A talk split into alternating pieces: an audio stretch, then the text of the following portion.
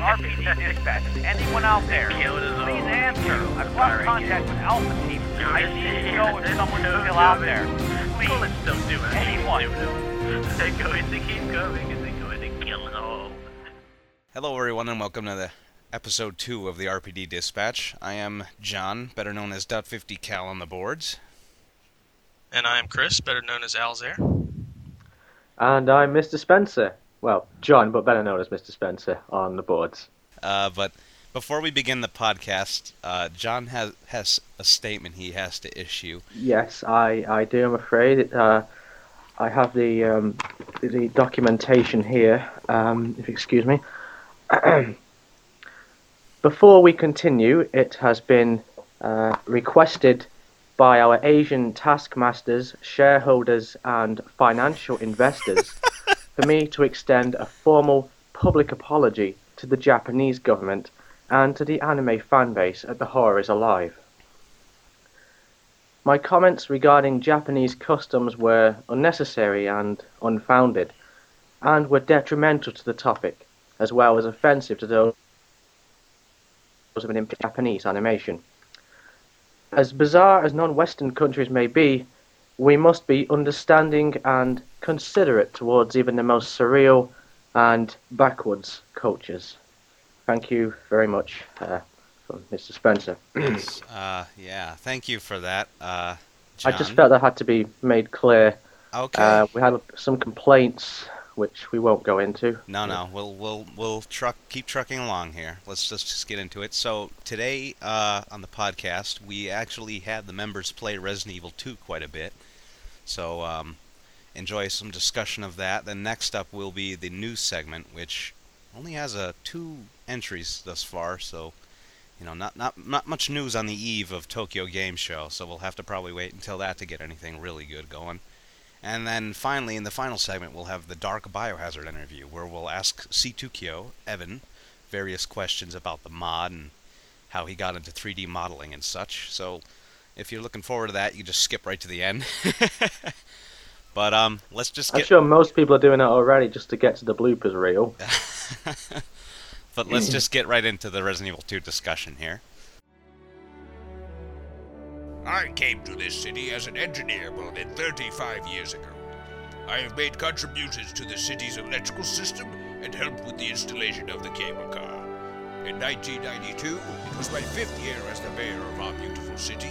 It was then that through many donations and hard work, our city was able to rebuild the municipal building and create a state-of-the-art hospital. I pledge to follow the tradition of this fine city and will devote my life to its prosperity. Paid for by the citizens of Michael Warren for mayor. So over the past two weeks, we've had our members play Resident Evil 2. I went ahead and did the uh, GameCube version, which was a port of the Dual Shock release on the PlayStation 1. Chris, which one did you do? I played the US PS1 version. And uh, John? Uh, I played the UK PAL version of the game. Now this this is this isn't the uh, Dual Shock versions, right? So you guys didn't have EX Battle. Yeah, I, I don't think we, um, from what I recall, I don't think we ever did get the Dual Shock. Now, correct me if I'm wrong. I'm Oh, not sure on that um, one. You know what? I think you might be right. That's odd. I don't know. Actually, I Well, think Uh, I think I'm- he's right. I don't think they did get DualShock. I wow, don't what a think- ripoff! We never got Dual Shock, as far as I know, anyway. so you're missing quite a bit like that. I, I think there's like uh, hunk rankings and stuff like that. The the EX battle alone. I I do remember when the um, when the Dual Shock PlayStation came out, uh, but I can't recall whether RE 2 was mentioned as like oh Dual Shock version or whatever like that. Yeah, I'm looking on my on my shelf and I'm not seeing a Dual Shock version. That's weird. According to GameFAQs, uh, Europe didn't get one. Wow. Ah, well, there we go. There we are then. So you guys were, you know, Yeah, I- we, we got shafted on that one, but the uh, only the only uh, port of that would be then the GameCube version in Europe. But anyway, we're discussing this a bit too much. Anyway, um, Mhm. so your general thoughts on the game? I, you know, going from Resident Evil 3, kind of disappointed a bit, I guess, on the uh, scenario and the whole, the whole game overall. Uh, I like I kind of like this one a, a bit. Uh, the A scenario left me a bit disappointed, but then the B scenario kind of made up for that with the fact that you know you'll have Birkin and then um, because the A scenario really you don't you don't really see uh, Birkin at all. You see him maybe once or twice. See him on the tram, but that's about it, really, and near the end as well. But I think the uh, the A scenario was more of a, a condensed version of the main game. Uh-huh. Uh, whether it's like, so say someone uh, someone bought the game, never played RE before, and thought, oh, I'll give it a go. They play for the A scenario, and if they decide they don't like it, they can say, oh, it doesn't matter, I can send that back or wherever. Mhm. Uh, but if they can, uh, if they do like it, they think, wow, this is really good, but it's a bit shallow. What's the B scenario about? And they'll fire that one up and play through it, and then they can experience uh, more of the story. I think it's more of an optional scenario, which is the reason why I didn't play it too much. I wish they would have reversed them though. Like the the meat of it should have been on the on the A scenario, in my opinion. Like because it gives people the wrong impression of the game if they just play that and then they don't play the uh, B scenario. In my opinion, Yeah. opinion. But Chris, I what do you? see what I, I think there should have been just more of it overall. Yeah. Um, so the there's the, I guess one of the big things about the game was the zapping system, where, you know, uh, certain actions that you do in the A scenario affect the B scenario, such as the uh, submachine gun and, and the side packs in the locker. If you take one of them, it won't be available in the B scenario. And one of the things that I kind of got confused about when I started playing this, I I was being really sparingly in picking up uh, ammo boxes in the A scenario because uh, my brain somehow thought that, uh, you know, the the various ammo packs that are hidden around the RPD, you know, that they are also affected by the zapping system. So I was desperately short on ammo during the first playthrough, and then somebody on the forums finally said, you know, no, that's not true at all. There, uh, so I don't know why I got that idea in my head, but what did you I mean, guys? maybe. I think maybe what you thought was you were expecting too much from the game. I mean, we live in an age now where we play online co-op and all these features and all these little bonuses and etc. And I think we've been spoiled. So it's like we go back to these old school games and we say and we think that these things will happen. We say we think, oh, uh, they'll be, they'll, they won't be there next time. But it's not to that kind of level, you know. yeah, Um, I also think if I can bring RE Zero into it briefly, if I can. Um, I think with the zapping system in RE Zero, we thought um, it was like I, oh, I stand corrected actually. I meant in RE Two, we think oh the zapping system isn't too great because not much is happening, not much is going on, and there's not much to uh, affecting either scenario. hmm But I think that's only because of the fact that we've we, we've played for RE Zero, and that zapping system is a whole different kind of thing. It's like more in depth, yeah. more more fleshed out, if you will. Well, and then we go back, and then we go back to RE Two, and we kind of our brains expect the same, but we we fail to to uh, take into account the fact that RE Two only came out you know ten years ago or so now. Yeah, yeah. Uh, Chris, what were you gonna say? Well, Zero's zapping system's a little different. It's more like a partner system. It's Yeah. not like you're playing through two separate scenarios, and when playing through one scenario, it affects the other. Now, w- one question I had for you, Chris, since you're the 1.5 expert, I'm not too clear on this. Did do we know if 1.5 had a zapping system similar to this, or Um, it's unclear. It's been, I think it's been hinted before, yeah, but I'm, but I'm not real sure exactly how it would work. Supposedly, when you're playing through Leon, so you'd like see Claire, a couple- uh, not Claire, but um, Elza? certain things would affect Elza's scenario. Ah, okay. But then, but then I've you would you'd also hear that Leon and Elza never met or anything, so it's kind of hard to Mm. So see if you know not really. really affected each other's Yeah. scenario.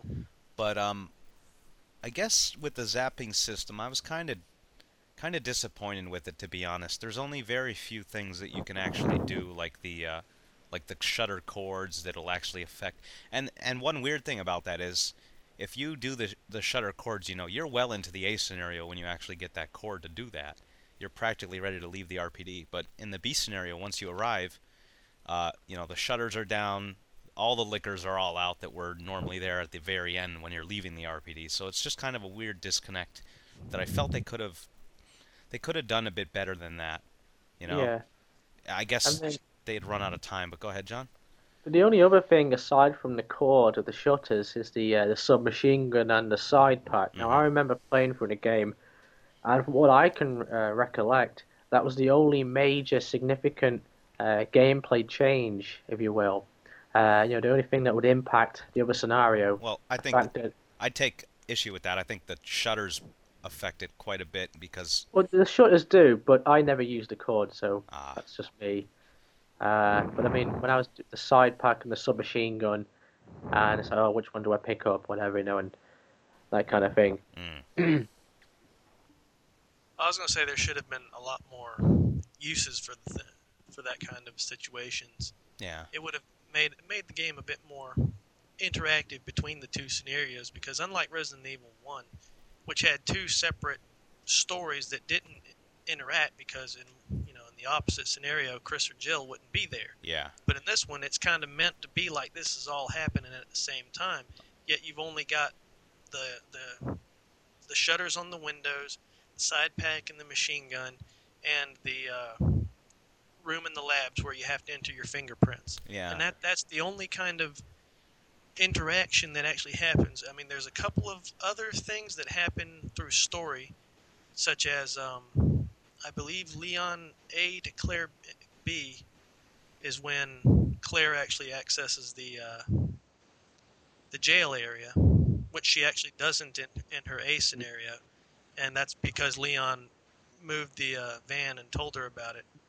And that's the, that's really the only other thing, but that's more of a linear The, um, story play as opposed to a uh, like a choice or things you do that affect the other scenario, in my opinion. But getting onto the story part of it, I think John, you mentioned that Birkin's yell happens at the same time in both Uh, scenarios. yes, uh, I noticed uh, that uh, when you play when you play as Leon and you go to uh, meet Ben in the cells and you hear Birkins yell, and you're like, you're like, what was that? You know, but at the same time, uh, at a different place in the RPD, you you see uh, Claire, Sherry, and they hear the same yell, and it's like, wow, this you know, the two different people in different places hearing the same noise, and it's like, ah, you know, it's, it's kind of bringing it together in a sense, you Yeah. know. Another thing like that that happens is when you, when you're playing as Leon and you're using the uh, Rook plugs to get access to the sewers, you know, you fight Leon there on the on the B scenario, and he falls over the uh, the ledge there and just goes into the sewers. And at that time, Claire's just entering the sewers, and then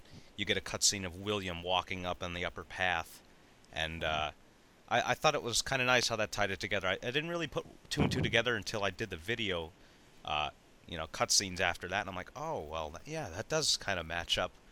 But one of the things that disappointed me again was the item usages. So like in in the A scenario, you know, you pick up the uh, unicorn crest or whatever that is from uh, Chris's diary underneath it, and then in the uh, in the B scenario, you know, you pick it up off the second floor in like an indentation off there, and, and you basically do the same puzzles as uh, as the A scenario. I felt it was kind of lazy, especially given that you know the shutters are already down on the B scenario and all that.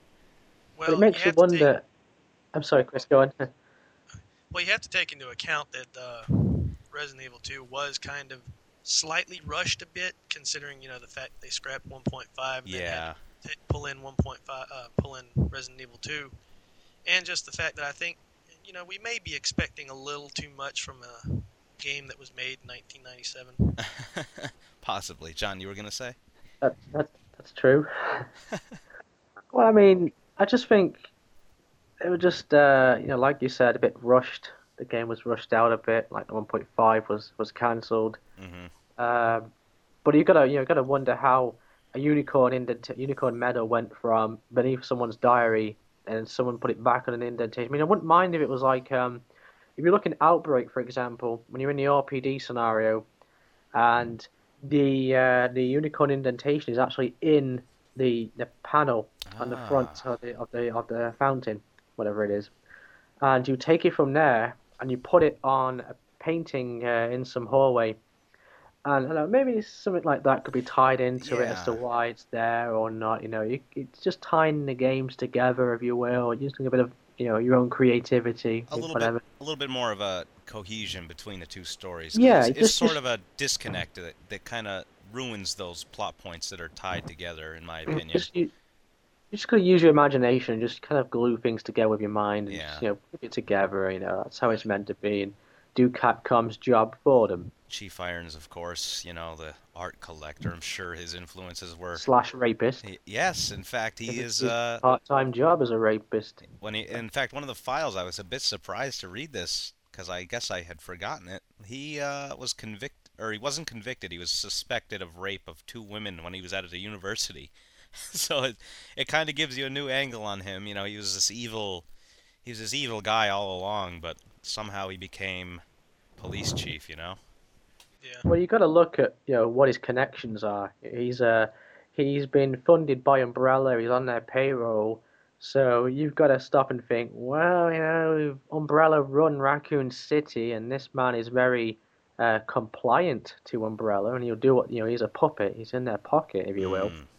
You know, right? You know, who do you who? I mean, if you were Umbrella, what would you rather have? Would you have an upstanding, uh, a, a brave police chief, you know, of justice and morality, uh, but that's someone who would, you know, might uh, uh, take action against you at every turn, Yeah. or would you rather have someone who have, you know, a bit of a questionable past, but someone who you could exploit and they would have no problem, you know, answering to money and keeping quiet about Well, things? You know, it's it's about getting the right people for the right job. I'm sure that that was even part of it too. Like you know, they they would probably blackmail him and you know bring these things to light if if you know he ever went against them. Yeah. And Well, they were paying that also- too. Yeah, they were paying. I think the file said ten thousand dollars monthly payment from uh, Birkin. It's also you got to also think about Umbrella's track record. I mean, their their their work mantra, if you will. It's like, uh, oh, you, you let's look at this guy's uh, his his, uh, records. Oh, he seems to be a bit crazy. Well, he's perfect for us. you know, you, in Umbrella, you've got to be insane to get a good job. I don't Yeah. know, really. It seems like every every scientist eventually suspects the company of wanting to take their work, and then they just unleash hell.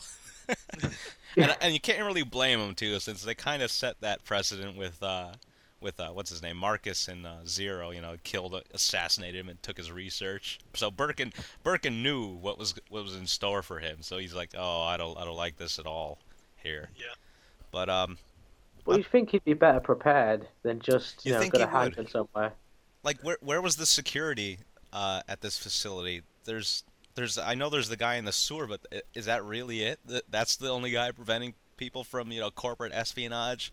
There's no umbrella competitors here. What? Well, you've got to that's a good you've got to think about what you've got to take into account is that the Umbrella Security Service were, if you will, an elite group. You know, these were like uh, you know uh, taken from various other special forces, like Hunk, for example. He's a renowned, always surviving, etc.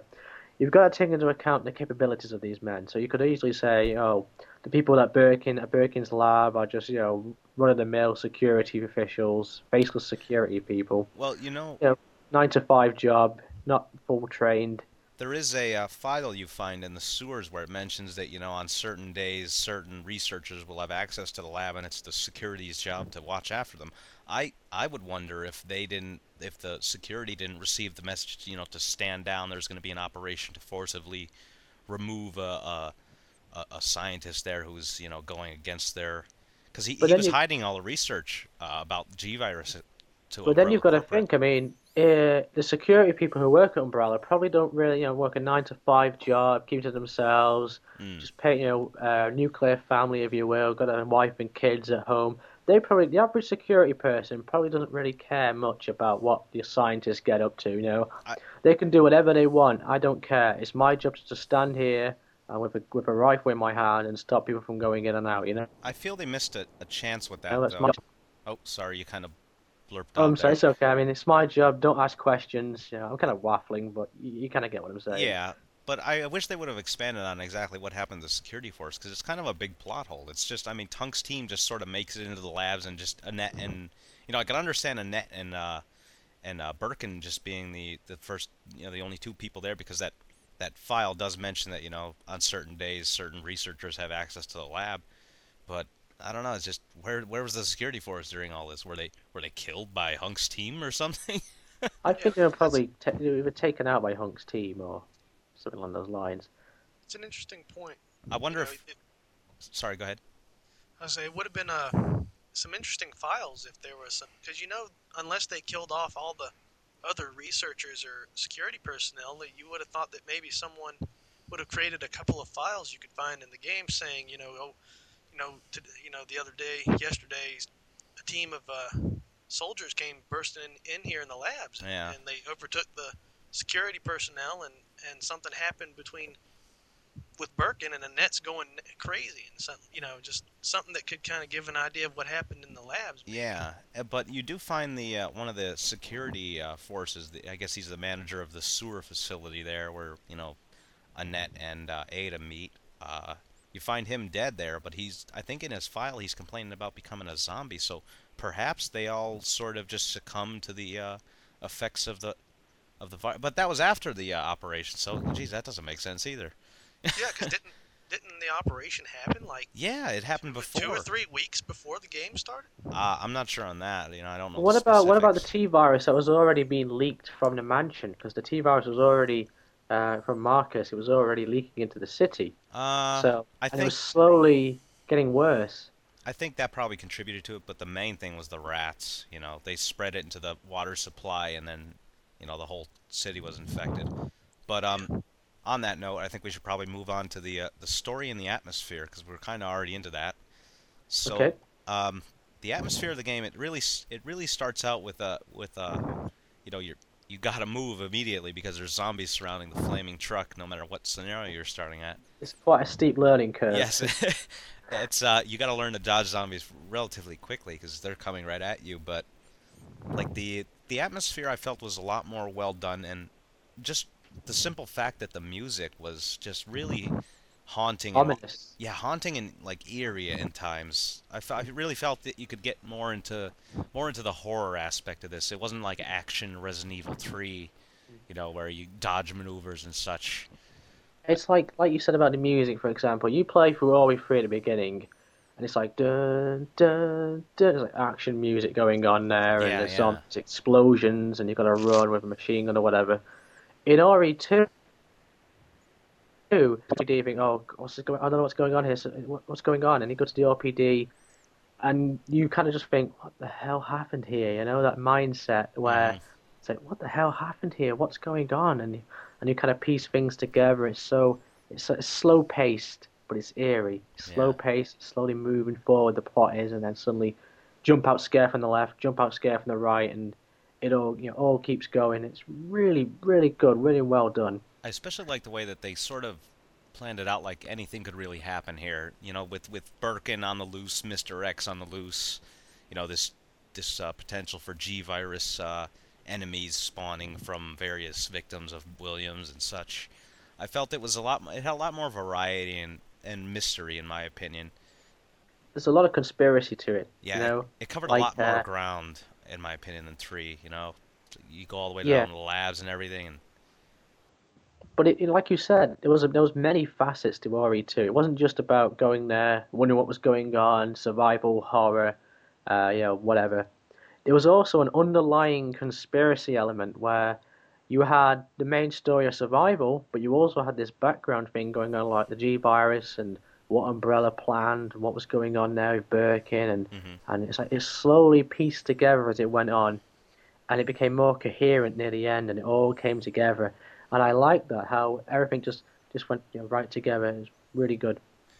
Now, how about the ending? Um, you know, you you get on the, uh, of course, in the B scenario, it's a bit different. You get on the train, and you know the alarm goes off. You have to kill Blob William, and then uh, the train explodes. Now, back when I first played this in '98, I had assumed that the entire lab brought down the entire of Raccoon City or something, but uh, apparently not the case.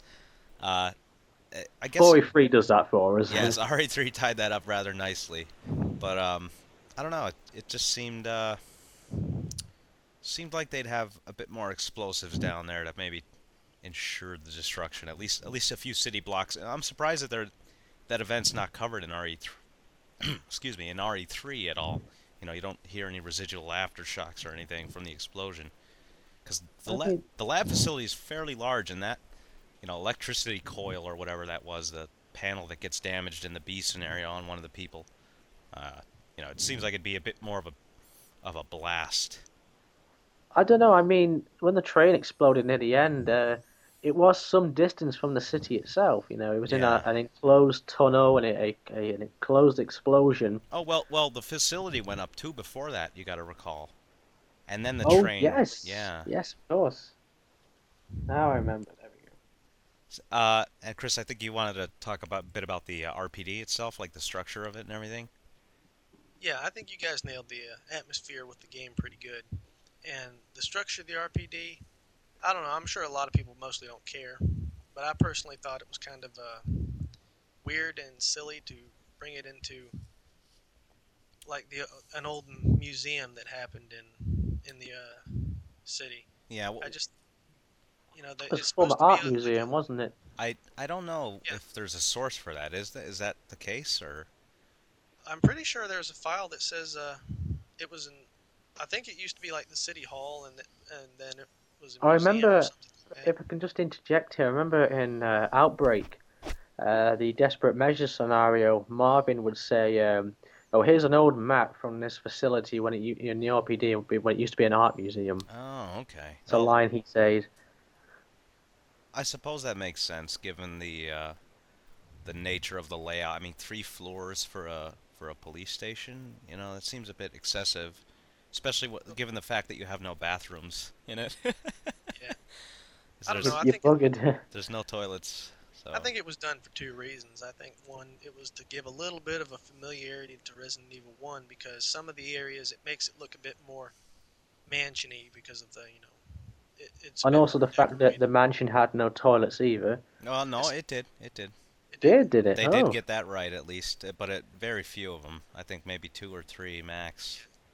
But I think the second Oh. reason was to uh, to actually give a reason for there to be strange puzzles, as opposed to like a modern RPD. Yeah. Especially, you know, if you consider the fact that in like 1.5 with the uh, RPD being all modern and everything, and supposedly Chief Irons and being a good guy, and there's no real bad characters, you know, it may, it would make no sense for there Mhm. to be, you know, strange puzzles in in the modern RPD. So they had to make it be like an art museum that's been spiffed up a little bit.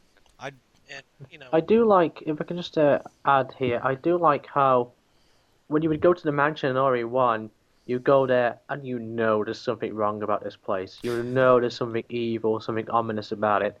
But you go to the RPD, police justice and uh, morality, and uh, you know it's um, upstanding law values. You go there, and it's a whole different kind of atmosphere from the mansion. The mansion is evil, police station good, you know, justice, what have you. But it's a police station that has been corrupted by the events around it. It's been diseased, if you will, by what's happened Well- and changed. just to expand on that, like Irons specifically sabotaged several things, like so that none of the survivors would escape. You know, his his intentions were to let it, to have everyone die in the uh, in the RPD because he felt he was infected possibly with the virus himself, and in fact he even hunts down some of the officers who are remaining. Yeah. So it's like, oh Jesus. What a bastard. I know he's he's like the ultimate bastard in this game. But I think um, I I'd wonder if uh, the fact that the RPD in 1.5 was a bit too metro and maybe not like um, not not very puzzly enough or puzzle oriented. Something that you know a puzzle would it would a puzzle like Resident Evil 1 would stand out there quite a bit. Right. I wonder if that didn't play a role in why they ended up scrapping it and remaking it into a, yeah, I'm sure that is. a more eerie atmosphere. And I'd like to one, add a couple of things about the story itself. Mhm. Um, I find it interesting that supposedly the army has this uh, has the city barricaded by at this point, and you know, Leon and Claire just both stroll right in, no problem.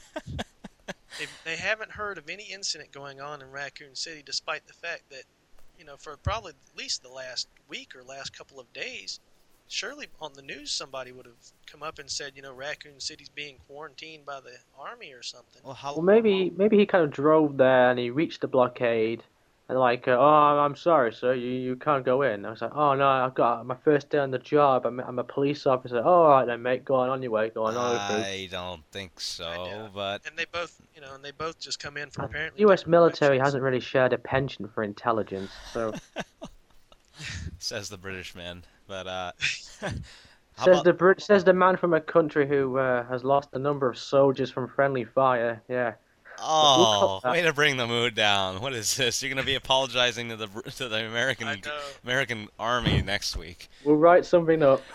But um, Hunk and Tofu now. The uh, Hunk and Tofu modes. Of course, to get Tofu, you got to beat A and B scenarios six times or three times each. You know, six times altogether.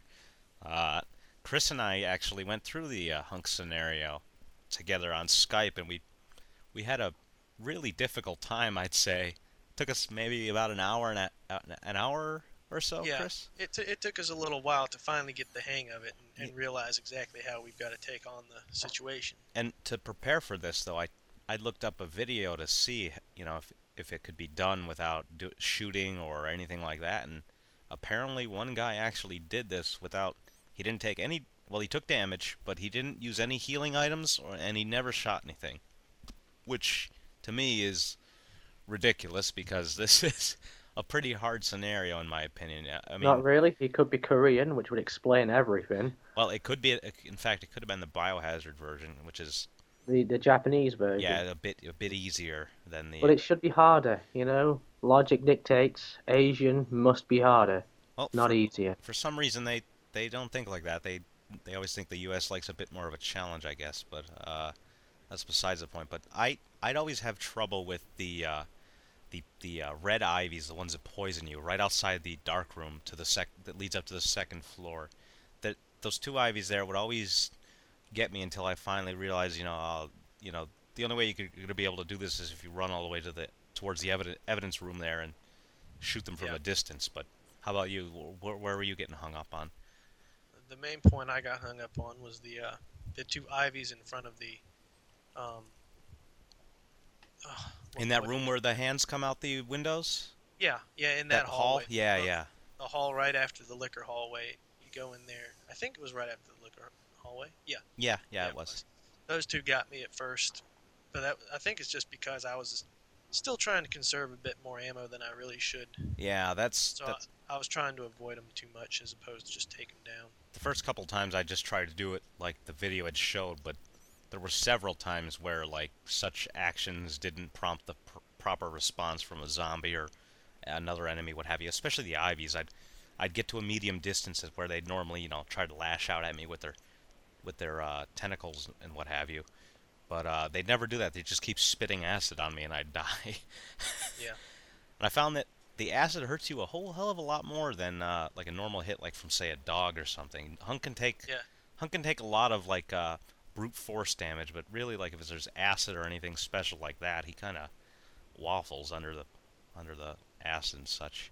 Which is surprising considering that he's wearing all his body armor. Yeah, really. And man, for a guy that can survive face down in a sewer for God knows how long, you know, without breathing, you seem like uh, he'd be okay. In fact, Hunk isn't he referenced in Code Veronica? Isn't it a Yeah. file yeah, or he, he went to the. Um, he served at the uh, uh, the Rockfort Island.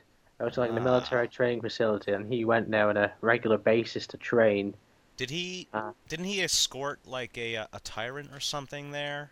Yeah, he uh, he was ordered to deliver uh, the TO uh, 078 Ah, to Rockfort Island, and uh, you know he dropped it off there, deployed it. He's like, well, all conditions green, and and he's kind of questioning the reason why he's been sent on a such a you know a simple, trivial mission, if you will. And mm. And they, they haven't really used him since. I mean, he's in RE4 in the mercenaries mode, but really, like, what's he even doing there? Because Umbrella's practically gone now. So, who? well, he's he- a mercenary, isn't he? So he's got no real loyalties to anyone. I guess His so, only yeah. loyalty, loyalty, if you will, is to money. Well, it's hard. I, I'm I question whether he was designed to be a real character or not. Well- I mean, I guess possibly he is, but the Code Veronica file kind of lends credence to that fact that you know Yeah, they wanted yeah. to use him, but I guess in a post Umbrella world they really don't have a. In fact, he's in Umbrella Chronicles even. They have a, a little short segment on uh, his scenario taking the G virus out of the uh, Raccoon City. So I guess you could say he's been added into the canon now. yeah, I'm just not sure he was really designed to be that way. I kind of get the idea that maybe he was just designed to be a just a mini game. Yeah, and yeah. then but people thought he was so you know badass and, and awesome that they were like okay well we'll we'll kind of you know we're we're not going to throw him in you know real big but we'll put him in behind the scenes i don't Yeah. really see anything wrong with that But, uh, I think John, you were saying, you know, he, Hunk's not badass. It's it's the person who beats the scenario. it's badass. but uh, another uh, mode on the on the uh, DualShock version, I guess I'll be the only one talking about this, is the extreme battle mode. Uh, this is, of course, the uh, three level. I guess it just increases in difficulty as you go through the levels, but if you beat the first, Ada becomes unlockable, and if you beat the second, Chris becomes unlockable, and then you can fight through there. But level three is surprisingly difficult. I'm not sure if it's just Chris's difficulty or what, but I can't really seem to get past that with him.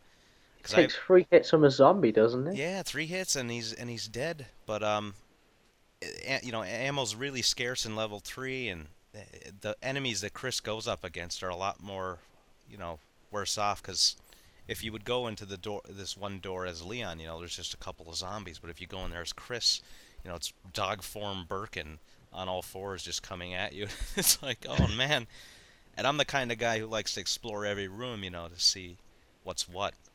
And that- Even when by exploring that room you crashed a game, which is what you did with Beta 2 yes, that uh, discussed. We'll be going that in a minute, but I just want to finish up this uh, extreme battle discussion because uh, I was really surprised at how long it was because it took me roughly two hours to beat the one scenario as Leon, exploring every room and you know picking up all the items.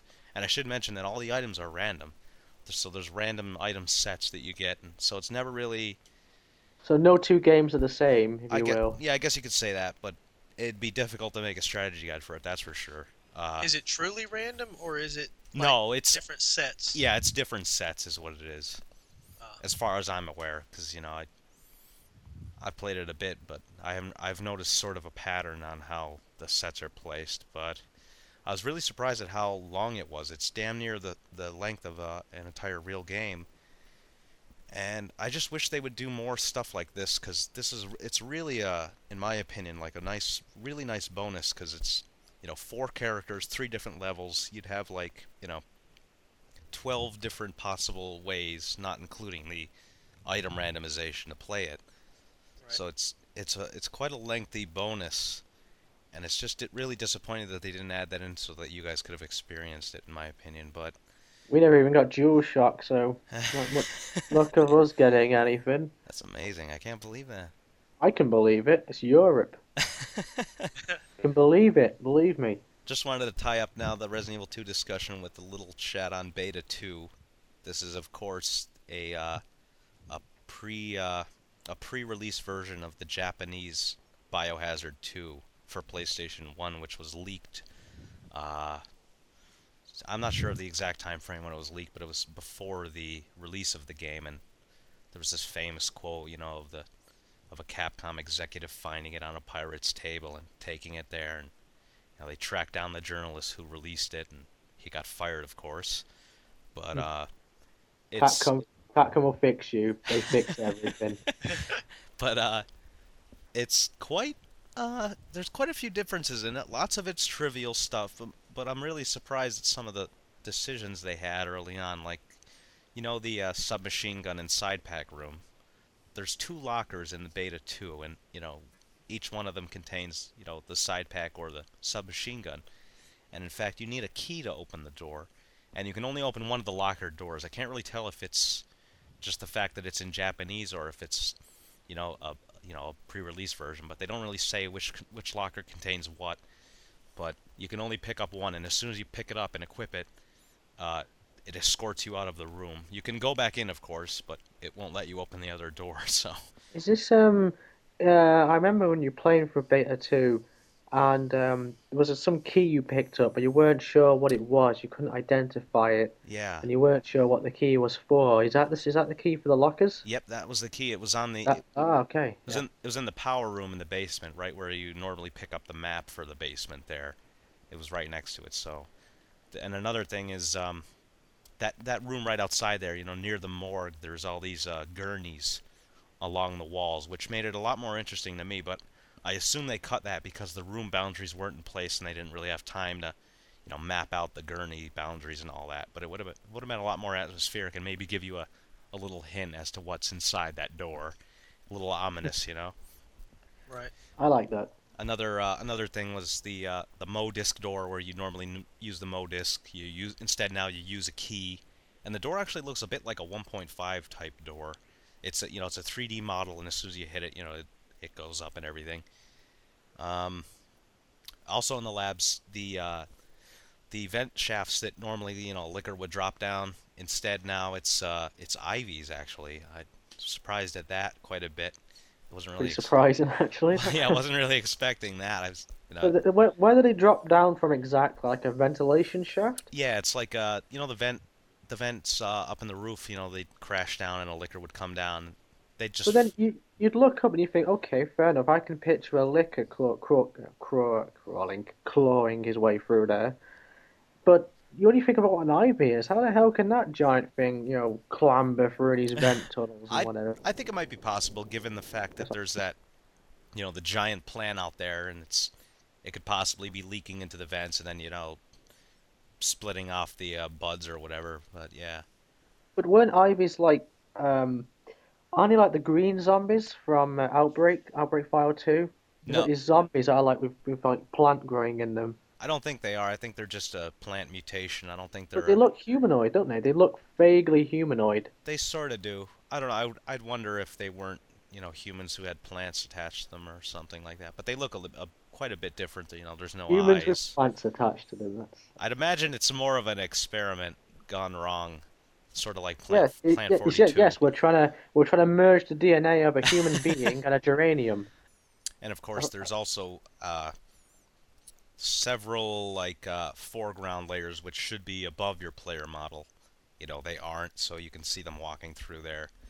Um, the vent room, or the, where you would normally read uh, the note about the P epsilon gas, uh, just before going down to the power room and all that.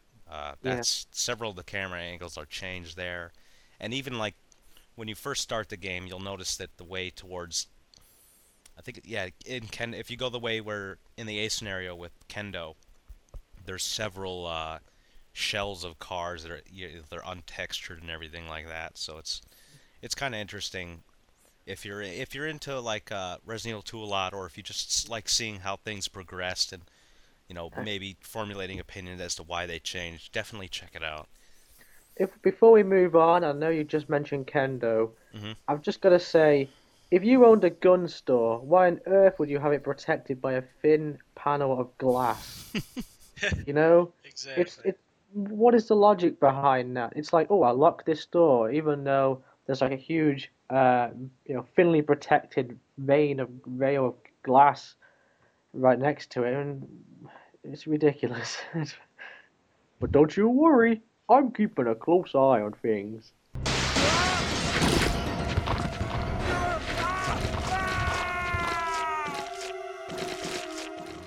And now for the news segment. Uh, the first news bit we have here is uh, Capcom's Christian Svensson left a comment on the Capcom Unity blog, which seems to indicate that the new Gears-like controls will be an option with the ability to go back to the classic controls.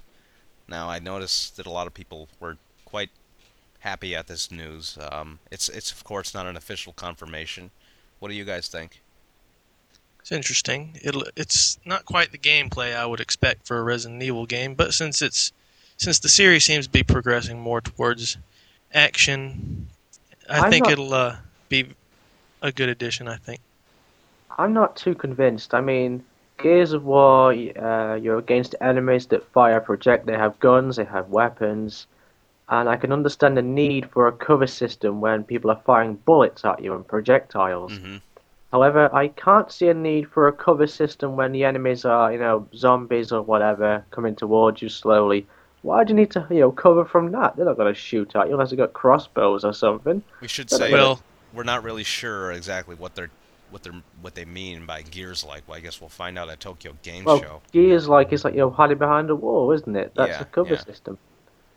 Well, we don't Uh, know what I- kind of enemies they're going to throw at us, though. There, there may be a lot more enemies that are throwing projectiles, or that we may need to dodge from and such. Well, we did see the uh, flaming crossbows make a return, which I think is ridiculous, but okay. Well, I, I, I've just realised a mistake here.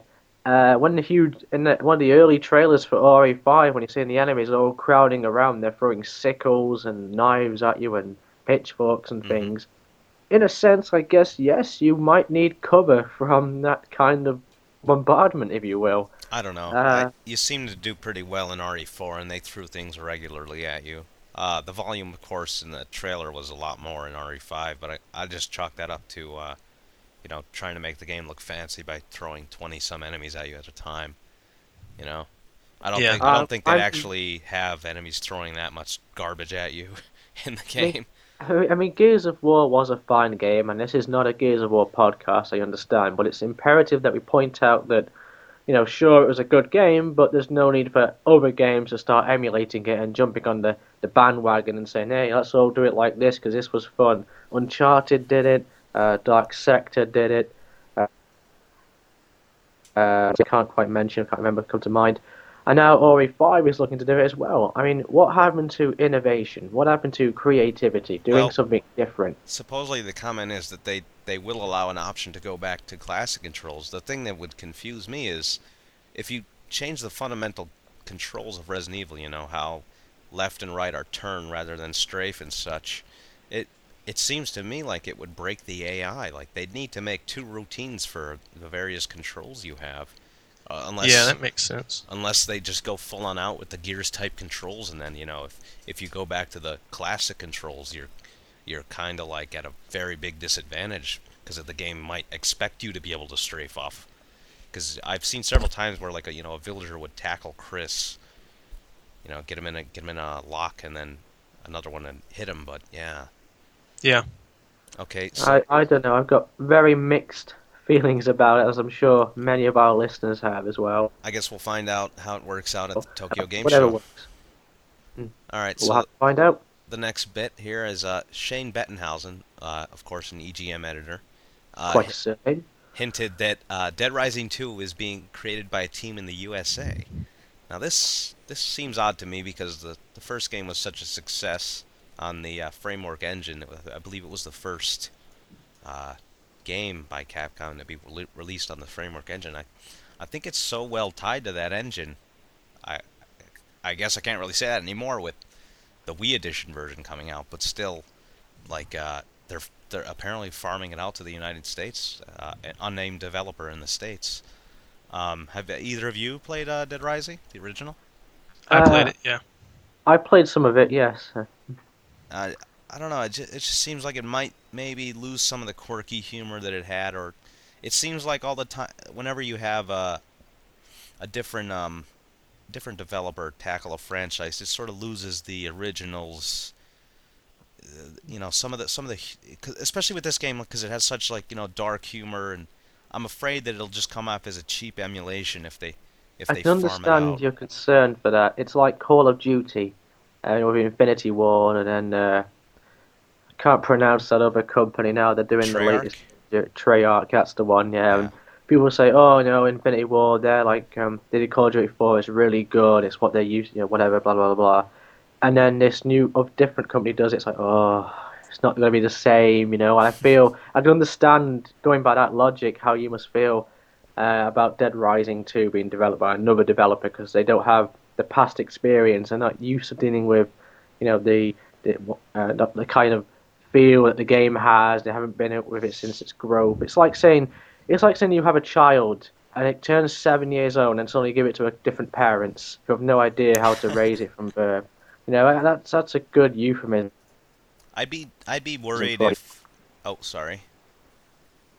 You done? Yeah, I'm done. Don't worry. That Okay. was quite a. Yeah, it, you. it kind of cut off. We gotta we gotta find out what the problem is there with that. Sometimes you cut off, like you lag out. It's weird. But um, I'd be I'd be worried if uh, the Wii Edition one is influencing the game because, you know, the first game it was so tied to you know photojournalists and stuff. You know, I've covered wars, but anyway, like uh, I've covered wars, you know. Yes, exactly. Uh, but the the Wii game has that entirely removed, and it's just, you know, you no longer level up in that way. I, I don't think they've said how how you level up in it, but I would hope that it still retains the core gameplay, and it doesn't go in this new direction, which just seems more like Resident Evil 4 Mall Edition or something. Yeah, I was about to say about that. I mean, I was going to ask, uh, has the gameplay changed? Because I'm sure that and some people I've heard things from, have they, I've seen that it, they're going for this over-the-shoulder camera view that we're Mhm. more familiar to seeing in RE4. And Well, it's actually running on the RE4 engine even, so oh, I don't know. It's it's a good engine and everything, but I I fear that it's so tied to Resident Evil 4 that it just feel like uh, trying to shoehorn a different style of game into the previous one. But uh, It's the mold of yeah. Yep. Oh, oh, What's wrong, honey? oh, I got a splitting headache. Oh, I've got just the thing for that. Aspirin has been proven in medical trials to be 40% more effective than a leading brand. Do not take aspirin if you have sensitive skin or are taking other prescribed analgesics or tricyclic antidepressants. Side effects may include skin irritation, increased appetite, shallow breathing, and in rare cases, renal failure. Discontinue use and contact your doctor if you experience any of these symptoms. You know, my headache's gone already. I'm glad I could help. Safsprin, the common cure. And now we have a very special section for the podcast. This is a uh, interview with uh, a member of the Dark Biohazard mod team. Of course, uh, we talked about them last week on the podcast, or last last episode, I should say. Um, we have joining us here Evan, who's probably better known to you all as C2Kyo. He is the 3D modeler and perhaps a bit more. We'll find out during the interview here. But uh, thank you, thank you, Evan, for joining us. And Oh, no problem. and welcome. Um, I guess we'll just get right into it. Uh, the first question I have actually is, um, you know, when did you begin uh, working like on 3D models? Um, this was, uh, I'd say about five years ago, max. Um, I had a brother that graduated from an art college, so he had a lot of software laying around, and 3D Studio Max happened to be one of them. And so one day I just decided to give it a shot for fun, and uh, yeah, I guess that was how I got started. As a, just as a follow up, there, did you like uh, follow any tutorials or anything, or did you just sort of? Um, not really. Uh, I just kind of messed around on my own for a bit, and then uh, it wasn't until last October uh, that I seriously started taking modeling a bit more seriously. So, Chris, do you have a question? Uh, yes. I noticed that a lot of the backgrounds you make look really authentic, like they were originally from some of the earlier games. Uh, what do you do that makes them look so uh, real, like the, like the old style games? um, I guess it's really just it all comes back to the lighting and shadows, really. Uh, for example, you could just have a simple square room with even terrible looking textures, but uh, if you set up lighting carefully, you can have something that looks like it's from a Resident Evil game. Not, I have a question on that. Um, now, are you limited in the, um, like, let's say the uh, color palette or anything like that? Is there? Like, Um, not really. Uh, we uh, I have to compress the uh, images down to 320 by 240 and in 16-bit color uh, BMP file, ah, and it it doesn't really take color away. It just kind of blurs a, a little bit of the detail. yeah, I'd imagine that. Yeah, it sort of gives it a charm though too to make Yeah. it look more Resident Evil-ish. I'd imagine like that amount of color depth wouldn't look so bad at 320 by 240, you know. Yeah. Uh, I've got a question as well, actually. Uh, I know that Dominion has been uh, uh, involved in the project since the very beginning, you could say. Uh, what about you? When were you brought on the project, and you know, how did you get involved Um, in it? That would be last October. Uh, it was around the time the PlayStation Museum released their Biohazard 1.5 review. Uh, Oh, I posted on their forum uh, some renders of how I wanted to change the uh, current Resident Evil 2 backgrounds into something a bit more modern, and I guess that caught the attention of Dominion. So I have another question here. Um, when did you first? Uh, what was your first introduction, I guess, into the Resident Evil franchise? Like, what was the first game that you that you played? That it would have to be the first Resident Evil. Uh, I sort of remember my cousin coming over just to hang out, and he had just gotten the game, and uh, me and my brother, we just had, I think there are launch titles for the PlayStation, uh, Zero Divide, which was some robot fighting game. Uh, so yeah, it was Resident Evil, and that I was totally blown away by it. I wasn't, I had never seen anything like that, so. yeah. Uh, now, have you been like a uh, a fan of the series ever since, or like have you been in any communities really, or? Uh, not really. I wasn't really active in any communities. I was just, I just sort of lurked. Oh, okay. Yeah. All right, I have a question for you now. Have Sure. you worked on any other mods or game-based projects, and has working on Dark Biohazard inspired you to maybe do other mods? I haven't worked on anything really major, just uh, s- stupid small stuff for personal use, like changing out sound effects and uh, small texture mods, things like that.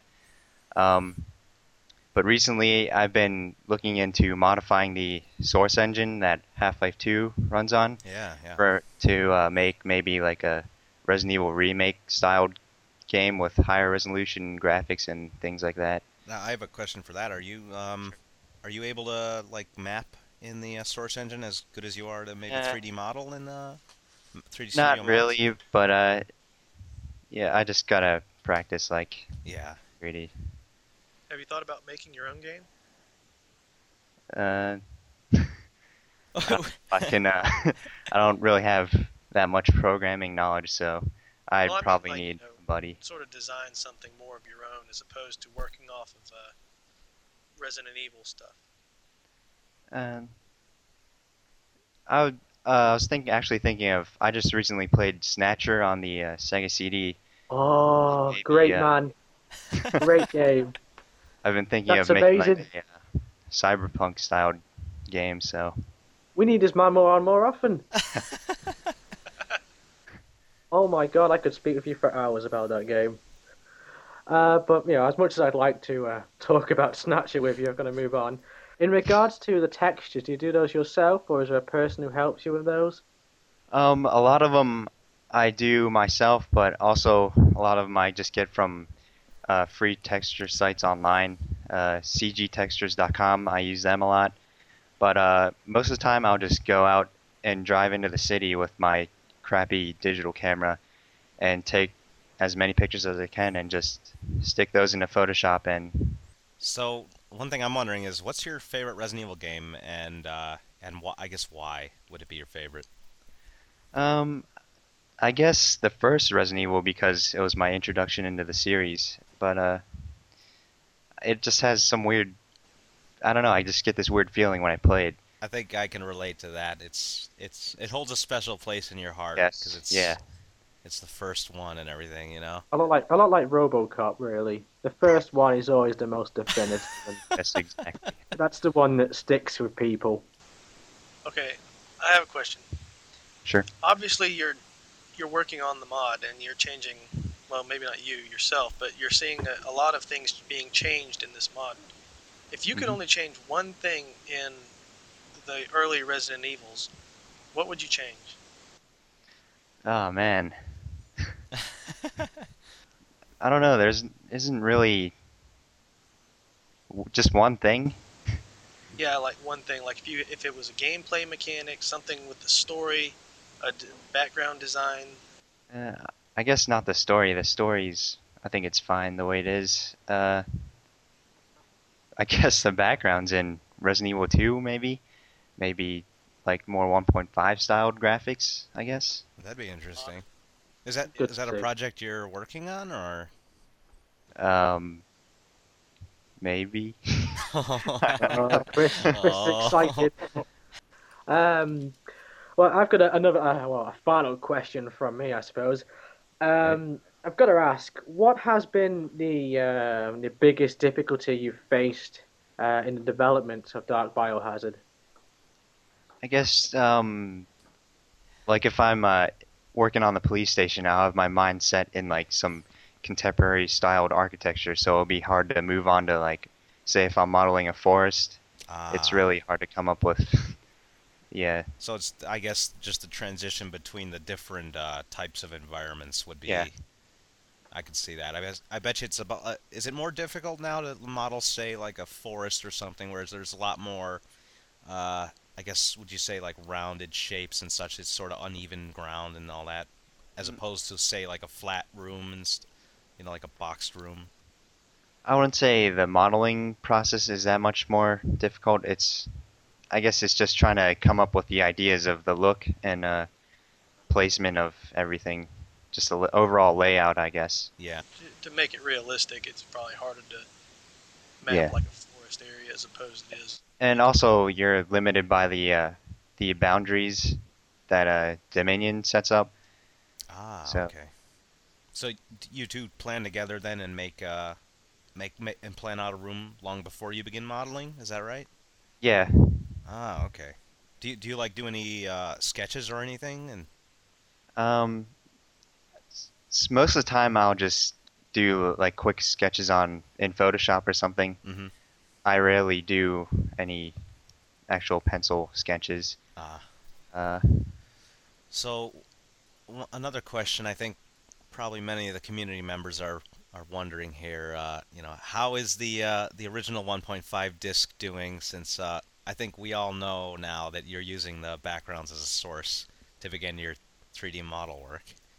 I don't know. It's probably just sitting. I think it's sitting in my basement under a bunch of junk. So Go, go, go, go, go. I'm coming for you, Disc. I'm coming. I'll rescue you. It's like a you look outside your window now. There's a huge crowd gathering in a Yeah. congregation It's, outside your it's led, home. led by Black Crow. A baby Colvin. oh no. uh oh. Oh no, he's gonna be around my house. He's gonna kill me. Oh. So besides the Resident Evil 2 engine, have you eh, uh, tried modifying any of the other uh, other games at all, or? Um, personally, I haven't, but I know Dominion's messed around in the Resident Evil 1 and 3 engines, Oh, but. I don't know too much about what he's done. So Okay. We have we have some questions here now from the community. Um, we'll we'll be giving ma- the majority of these to Dominion in the text interview, but I think some of these could apply here. Uh, like uh, Big Stu, he was he was wondering, you know, what are your what are your feelings on the current direction of the Resident Evil series, like such as Resident Evil 4 and onwards, I guess. I guess good for Capcom because they're making tons of cash uh, with with going and uh, pleasing the uh, Western audience with that more action-oriented game. Right. Yeah. But how do you feel about that? Like, you know, I know a lot of old-time fans, like you said, you know, you've been with the series since Resident Evil One. How do you, like, how do you feel about it? Do you do you like the gameplay, or do you like do you hate the story, Um, or? Well, Resident Evil 4, I I didn't, or I like the gameplay, but you know, as a as a lot of people say, it's not. It's a good game, but it's not a good Resident Evil game, I guess. Yeah. Yeah. Um, I think that probably echoes a lot of the sentiment around here, or at least around the horrors alive. I guess I wish it would go back to the survival horror type gameplay. Yeah. But the problem with that is the fact that kids nowadays have a heart attack if they don't kill anything in 30 seconds. All right, well, that's going to do it for episode two of the RPD Dispatch. Um, we're going to, I guess we should say our game that we're going to be doing next, uh, for next, well, we do this bi weekly, so in two weeks we'll have a discussion on Resident Evil 1, the original Resident Evil. So um, I know Rob McGregor, uh, better known as Romby from uh, Resident Evil fan, has said that, you know, he'll, he'll give us a call in and, and discuss it, so we're, we're anxiously awaiting that see, hopefully we could hear a bit, a bit more from some of the more community members. Maybe now that we actually got the uh, voicemail line set up, we have it actually on Skype. So if if you have no one's told. well, we well we haven't really publicized it as well as we should have. So right now we'll we'll go ahead and set it up. Um, if you have Skype, you can give a call to uh, it's it's a it's a long username. I'm sorry about this, and it's it's quite convoluted. Uh, I didn't really think we'd be doing a podcast with this name, but apparently the recording application I selected and bought is tied to my name now. So apologies for this in advance, but it's it's a long name. It's Biff Tannen True Winner. It's all one sentence. It's all one word there. It's spelled uh, B-I-F-F-T-A-N-N-E-N at T-R-U-E Winner W-I-N-N-E-R. Uh, if you just call that, and usually after about five rings, the uh, voicemail message will pick up, and you can leave a five-minute message. Or if, you, if you're not comfortable with that, you can send me a private message on the Horrors Alive, and I can arrange for you to, you know, record a MP3 or whatever, what have you, and send it to uh, our email address, and then I could just put it in the podcast, and we could also discuss it.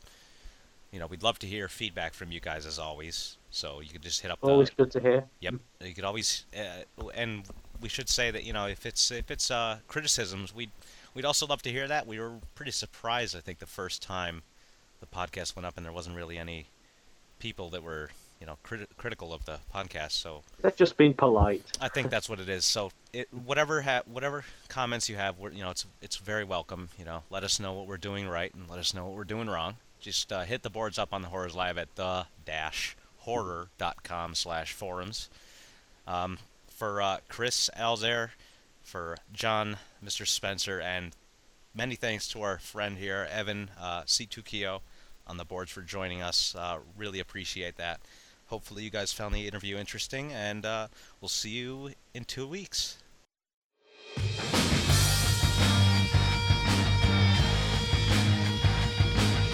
Okay. Uh, you got to unmute it now, Chris.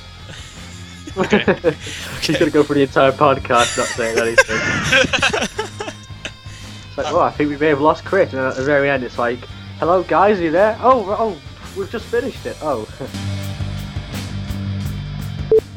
Hello, everyone, and welcome to Dot 50 Cal's podcast. This is Dot 50 Cal. I'm going to talk about Res- Resident Evil 2 with myself. Hello, everyone, and welcome to episode 3 of the RPD Dispatch. As always, I am Dot Two. 50. Messed up. Oh, what did I say? 3? You said episode three. Ah! oh no! What? Alright, I guess, uh, do we need to take a break here, guys? That was horrible. Oh, I carried the whole thing. You guys needed to talk more. No. Oh, I'm laying out right when I needed to. Yeah. Evan, Yeah. as an outsider, how bad on a scale of 1 to 10? Uh, um, it wasn't too bad. I, Oh. uh, actually, to be honest, I was kind of zoned out. Oh, oh no. I, I, I had a bad feeling about this. I feel as though I've, I've let the side down because I was just undermining everyone's conversation of movie quotes. Alright, blah blah blah blah blah blah blah blah blah blah blah blah blah You fly, Bobby. blah. It's gonna make me laugh. Um, well, I... crap. Sorry.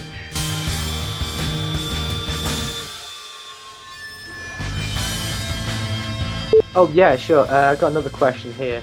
I mean, do you um, Whoa, whoa, do you whoa, whoa, build? whoa, whoa. Oh. What are you doing? it goes, it goes me, Chris, John, then me, Chris, John. yeah. I could, you could just add on to the. Uh, Do we want to just start completely over? We should probably like I don't know, cause it's uh, it's a lot of editing to do there, and I'd I'd be worried if it might sound a bit strange, you know. Yeah. Just start over. Whenever Hence- something goes terribly wrong, we just say, "Oh, don't worry, it's a beta. It's a reverse."